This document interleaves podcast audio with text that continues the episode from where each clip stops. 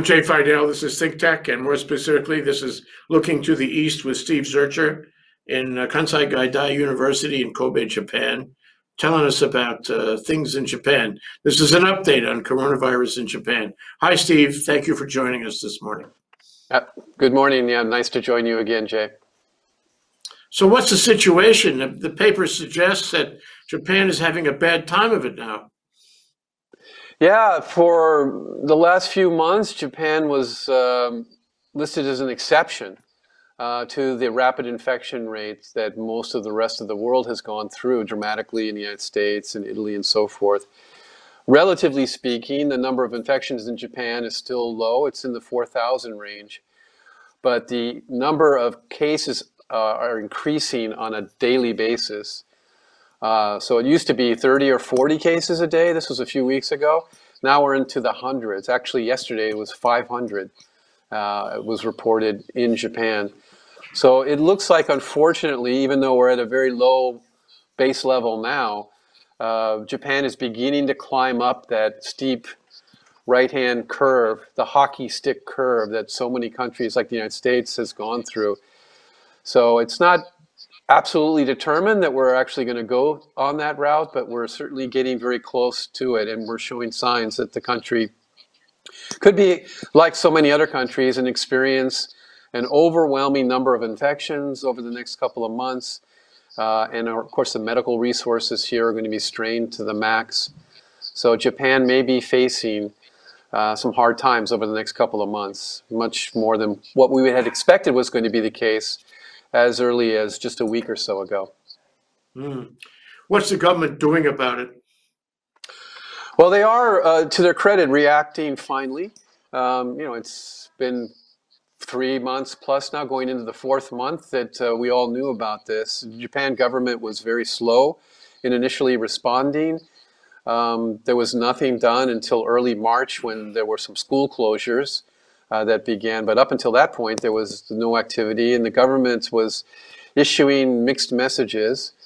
Uh, then, about the middle of March, the, the Diet, the Congress in Japan, passed a resolution allowing the prime minister to declare a state of emergency, which would give the government more power in terms of issuing decrees, for example, closing schools uh, 100%, or closing down any activity where there's more than 100 people or 250 people. But Abe kind of sat on that. This is a prime minister. It wasn't until last night that he made the announcement that based on the increase of infections that we just talked about, Japan is now in a national state of emergency and the government will be mobilizing in six key regions in Japan where the infection rates are the highest. This, the worst case is Tokyo. Tokyo, the, the increase there is the highest of any region. So there'll be new activities, uh, more encouragement of people to stay at home, not mandated like in some states in the United States or in some countries, but uh, there'll be more messaging from the government saying do not go out unless it's absolutely necessary. Schools will be closed in those regions for an additional period of time and so forth. And then on the economic side, um, as you know, Japan technically is in a recession, I would imagine. We don't have the Q1 numbers yet, but I'm sure they're going to be negative. Q4 numbers were minus 7%. Q1 numbers are e easily going to be in that range, if not higher. So Abe, just like Trump and many other national governments, is now passing a resolution to help fund businesses and uh, uh, consumers, people living at home um, with funds. So as in America, uh, people, consumers are going to receive money. In Japan also, somewhere between two and three thousand dollars as a subsidy will be distributed to people to help them overcome the economic downturn that we'll be facing over the next six months or so. The total amount is quite dramatic. It's a trillion dollars. So Japan's GDP is five trillion. So the subsidy that uh, Abe is wanting to pass, and surely it will pass, because all parties will be supportive of this, is 20% of the GDP in terms of funding for businesses, for consumers, and so forth. Well, what you know, but what um, what's what are the similarities and contrasts between the Japan plan and the U.S. plan? I mean, just to just to uh, mention that the the U.S. plan has issues about uh, oversight It has issues, I mean, raised uh, yesterday by Mnuchin. Uh, he wants stock of the airlines in return for making uh, the loans or grants to the airlines, which the airlines mm. really don't like at all. Um, mm. And of course, in the US, uh, we have projected delays of months and months uh, before certain sectors receive a dime. Um, and furthermore, uh, there are delays at the state level, uh, which block the um, which block the receipt of the money by the people it was intended for. And then they say it's not enough money. On top, very interesting, compared to the U.S., Europe has what may, many people consider a better idea. Uh, their mm. their their money their money is going to preserve jobs, not to pay people who have been fired, but to preserve the jobs so that when it's all ready to come come back again, the jobs will still be there. People will still be in the jobs. So how does it work yep. in Japan? So a couple of things there, Jay. Um, one cultural factor which is in play in Japan that isn't in play in the United States is the fact that when you're hired by a major company in Japan, they're very reluctant to lay you off. So that's a kind of a cultural aspect of working in Japan. The company asks for 100% commitment from you, but then in return, uh, they're less likely to let you go as compared to the United States or Singapore or Hong Kong or other parts of the world where if the economic conditions change, you lose your job immediately. So that's a little bit of a buffer. So companies are taking a long-term view of this. And uh, frankly, if they started firing people, the those individuals could go to the the uh, various agencies, the employment agencies, and probably get the company to pay their salary anyway. So Japanese rules and regulations are, are very supportive of the employee. So there's this tradition of long-term employment, which is not as strong as it was certainly 20 years ago, but it is still a factor for many companies. And then there's also regulations in Japan that make it very difficult for any company to let anybody go. And in these circumstances, because of, it, of the illness, it'd be very, very difficult for people to be let go by any companies. And then to your other point about the efficiency of the Japanese government, uh, just one anecdotal piece of information. I have a small investment. It's a Japanese, uh, it's, well, it's a brewery, a Japanese craft brewery that I've uh, invested money in I'll, I'll, probably never get that money back, Jay, between you and me. But anyway, it's a fun investment, and sometimes I get the, the founders to come to my class and talk about uh, what they're going through. But I had a chat with uh, the founder president just a couple days ago. He is already lining up loans. The, the banks are actually knocking on his door saying, how can we support you? So the government is somehow incenting banks to make loans to small businesses to save them so it's a very different circumstances from what you're describing, which is going on in the United States, in that the small businesses can't get the money. In this case, even though this is a very small business, it's barely profitable, he has multiple banks calling him saying, what can we do to help you? So there must be a tremendously strong incentive from the government to get banks to loan to small businesses. And the interest rates are zero. Wow. Well, that's another aspect. Yeah, zero. Well, that's that's a in, cultural actually, point, isn't it? Uh, in Japan, you have this kind of feeling of community. Uh, you know, we're all in this together is something that exists already in in the Japan culture. And I wanted to ask you about volunteers.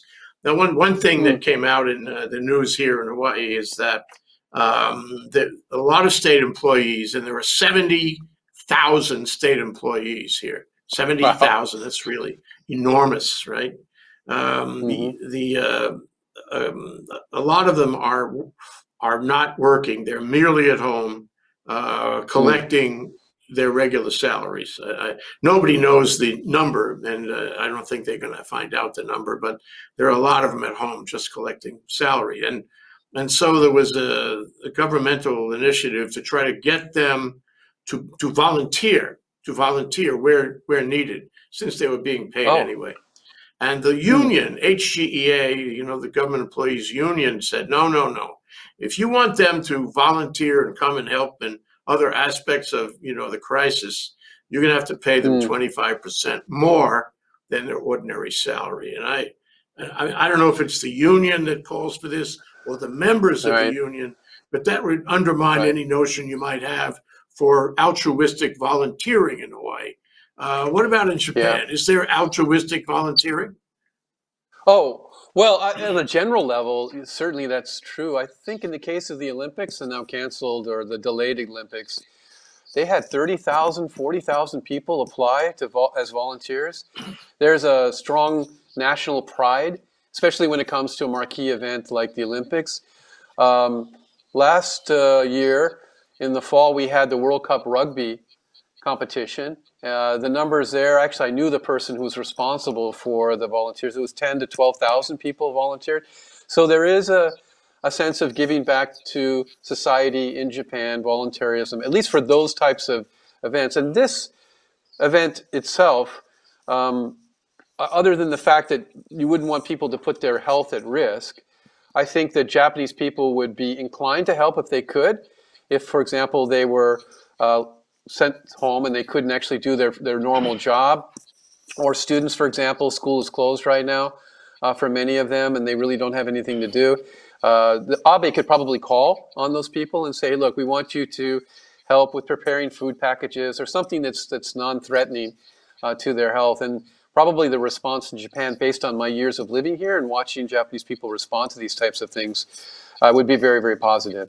And there wouldn't be any interference from uh, unions or uh, any kind of agencies. It would just be a sense that this is for the greater good. This needs to be done, and people aren't busy right now. So yes, let them go ahead and volunteer and help. So if it comes to that, um, I think the response will be very different from what you're describing in Hawaii. Yeah. One other thing I wanted to ask you on a, on a cultural level, you know, so you have an expansion in the number of cases and uh, I don't Yeah. know, I, I assume that's a number of deaths as well. Uh, one Yes, follows that's the increasing other. too.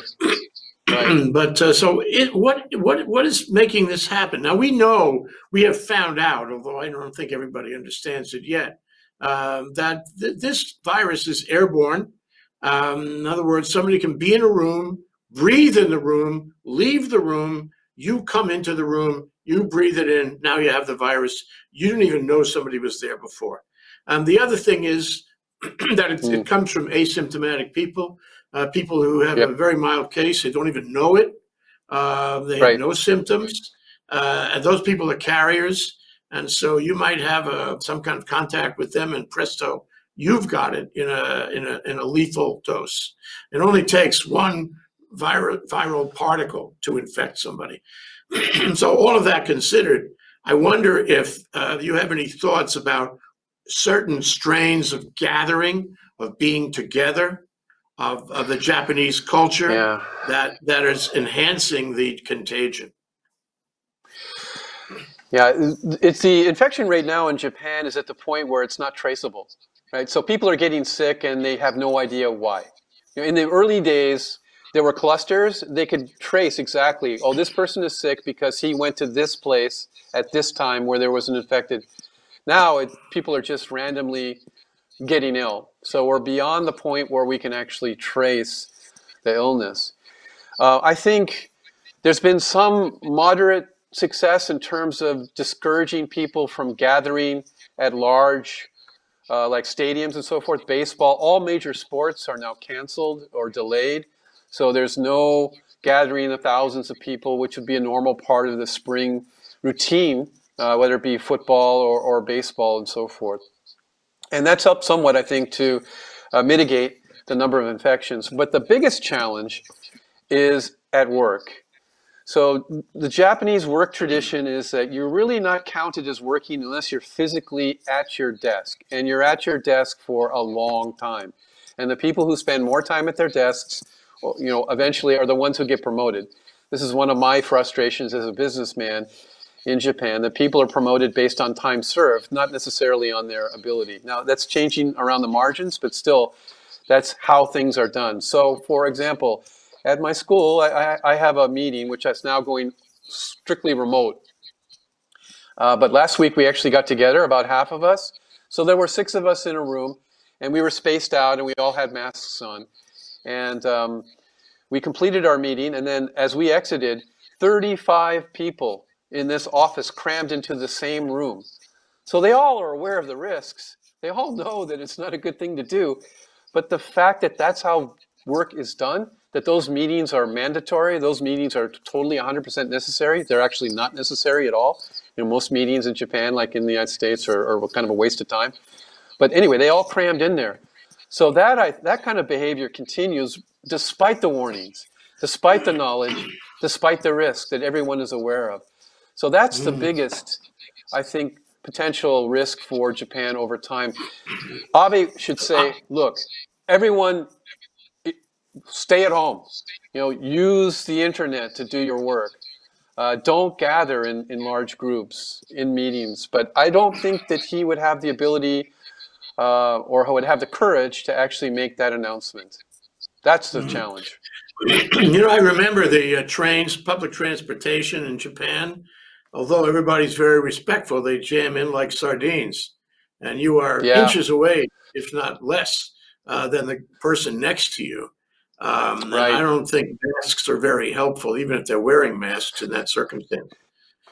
Yeah, the that's still happening. So uh, last last week when I was returning home, unfortunately the the train was late, so it was 40 minute delay. So even though the ridership is down probably 50 or 60 percent, that meant that those people were piling up, waiting 40 minutes for a train that arrives every 15. And uh, yeah, it was bad. Now one thing about Japanese culture on trains is that people do not talk. It's very, very quiet. And uh, almost 100% of the people have masks, including me. I had a mask on as well. Um, so at least they're not speaking and spreading the virus out. But still, that's a high risk area. And uh, someone could spread it in some other way uh, within a very that small space where there's a lot of people. So I've stopped going on the trains, Jay. So I hate driving in Japan and my school is a long way away from where I live, but I've decided that no more trains for the duration. So when I do go to school, I drive. Mm. You talked about Abe's uh, power and all that, and you know, in, in yep. the U.S., uh, we have we have a very strange reverse federalism going on. You know, for the longest time, uh, power was uh, centralized in the federal government. I guess it still is.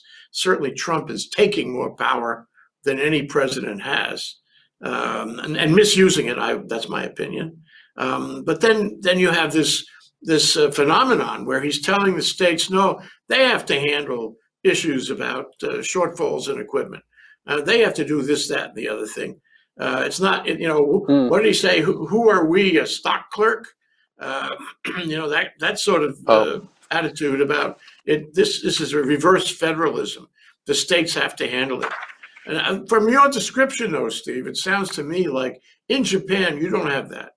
There's nobody, you know, competing for the power on this. Uh, Abe is the prime minister. If anybody's running this operation with the diet, he's the one. It's, it's, he's not relegating or delegating to individual prefectures. No. Um, the, the, the way the Japanese system works, it, there is a, a balance. So it took Abe to announce that there's a national emergency to allow the prefectural leaders to take more strict actions. So they couldn't do that without the national government making it okay for them to do it. So he does have that overarching power in terms of allowing new activities, like, for example, forced closure of, of businesses or demanding that uh, a company produce masks you know, or change their production to uh, produce things that are needed in order to fight the coronavirus. Um, but he can't mandate that, but now he has given permission or he has allowed uh, the prefectural level or the state level leaders to be able to carry that out. Now, one thing that they're doing too, we talked about before the, the call started, uh, at a national level, as a part of this economic stimulus pa uh, package that uh, Abe has proposed and certainly will pass very soon, um, they're funding $2 million, $2 million to get Fujifilm Holdings, which is the producer of a anti-flu drug which may be effective against the coronavirus. It's called Avigan, A-V-I-G-A-N. So he has the power, the ability through the, the control of the, the uh, federal budget to be able to allocate funds on a national level to support the production of a, of a, a drug which may help to fight the coronavirus. So uh, he has power certainly in, in, that regard. Well, and, and the fact that the uh, the government uh, put that much money into it shows that they really care about developing a pharmacology that will that will help. Mhm. Um, and I hope you know. I mean, uh, how many doses did you say? Two million doses. That that doesn't cover all of Japan, but it might cover a lot of No. a lot of the cases in Japan. Uh, and the question is, let's assume for a minute that uh, Japanese researchers are smart enough to really hit on something here. Um, Mhm. Query what happens to other places in the world. Uh, Right. I, you know, I, I would like to see them. I would like to see them come up with something. I would like to see anybody come up with something. But how do we get it to go worldwide? This is really important because this is a pandemic. Yeah. Right. Yeah, the, he's already, Abe has indicated, the Japanese government has indicated that if this is successful, it's something that they'll share on a worldwide basis. I don't know how they would do that, if they would, uh, still with the profit motive, what would be the overarching consideration that Fujifilm would make money on this, or the government just subsidizes the distribution of the drug, not just in Japan, but maybe on a worldwide basis. Japan is certainly rich enough to do that, but I don't know what strategy they're going to take if indeed um, this uh, drug is, does have a beneficial effect. And one other thing too, Jay, I wanted to let you guys know is that the U.S. Embassy also has been uh, very quiet, uh, other than issuing kind of general warnings. A couple days ago, um, through the consulate, I, I received a, a video from uh, the U.S. Embassy, and it actually was quite quite strong, uh, surprisingly so. So basically, uh, it was recommending that all Americans leave Japan. That the infection rate is increasing, and uh, there's no telling how high it will get. Uh, that for the safety of American citizens, the embassy is now strongly recommending that everyone return home. Uh, they think that if you don't go home in the, in the near term, you could be stuck in Japan for what they call an indefinite period of time. They also faulted Japan uh, for not really knowing how many people are infected in this country because they have not carried out a very rigorous testing regime. So the testing that they've done basically in Japan has only been people who they already know are sick. Uh, that's the strategy that they've used from the beginning when the coronavirus began to grow in this country. So the embassy is saying indirectly that these numbers that are reported, the 4,000 cases, could be totally underplaying the actual number of people in Japan that are infected, and that for that reason, they're highly recommending that Americans return home. They also said a risk factor is that uh, it may be that there, there is no way for you physically to leave Japan. So they quoted in the, in the uh, announcement that the post-pandemic flights from Japan to the United States are now at 11%. So 89% of all flights between the two countries are now canceled. So it may be at some point it'll be 100% of all flights between the two countries are canceled and there wouldn't be a way physically for you to leave Japan to get back to the United States. So that I thought was interesting that for a long time again they didn't really say anything. They were neutral about it and just precautionary and you know wash your hands and no large groups that kind of information which everybody knows anyway. But a couple days ago, they decided to have a much sharper, pointed message and actually place some blame on the Japanese government for not testing regular, rigorously from the beginning to try and mitigate the number of infections in this country, which is true. That's highly That is true. What there's, highly ironic because because we have had terrible testing in this country. We still do. We we Mm-hmm. we don't know who has it, and we don't have a test to find out. So I find that remarkable. I find that uh, highly ironic. It's the pot calling the kettle black. I don't understand why the United States would oh, say that. certainly, certainly. Yet there were responses from the embassy saying, "Yeah, you're criticizing Japan for not testing. Who's number one in terms of infections? Who's what's the epicenter right now?" But anyway, usually they're very neutral. Uh, You know, they, they're all diplomats, right?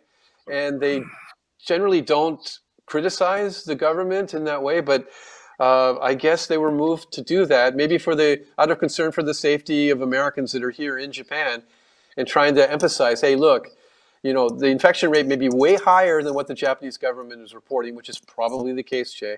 It's and also, probably the case you- in the U.S. Also, Yes, We don't have probably the case in the U.S. Yes, I we agree. only have a couple minutes left, Stephen. I wanted to ask you one last Okay. question. How, Yes. how are things doing at uh, Kansai Gaidai University? Uh, you were going to send students home, uh, which which meant in some cases back to the U.S., uh, and you were going to continue the classes in the spring uh, by by remote using Zoom. Uh, how has that worked out? Um, yeah, about 60% of our students have returned. So about 40% are still in Japan. Some schools in the United States are now mandating that their students have to return because how bad the situation has got in the United States. Um, I'd say this grand experiment with what we now call Zoom University. Everybody's in, you know, it's no longer Kansai Gaidai or or uh, University of South Florida. We're all in Zoom University now.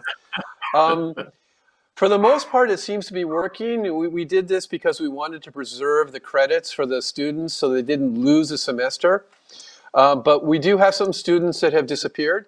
Uh, I don't know what the number is, but I'm off the top of my head, I'd say probably 20% are not responding. Uh, either they're back home and their situation is so bad there that they're not keeping up with their classes.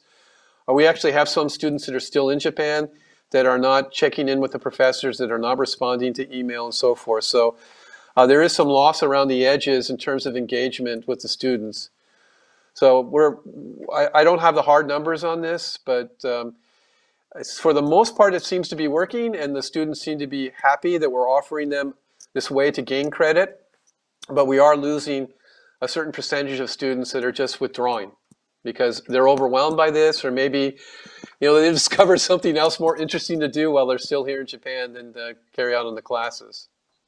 That's a possibility. It's very easy, very important that we catch up with you. Uh, very, very uh, good to talk to you, Steve.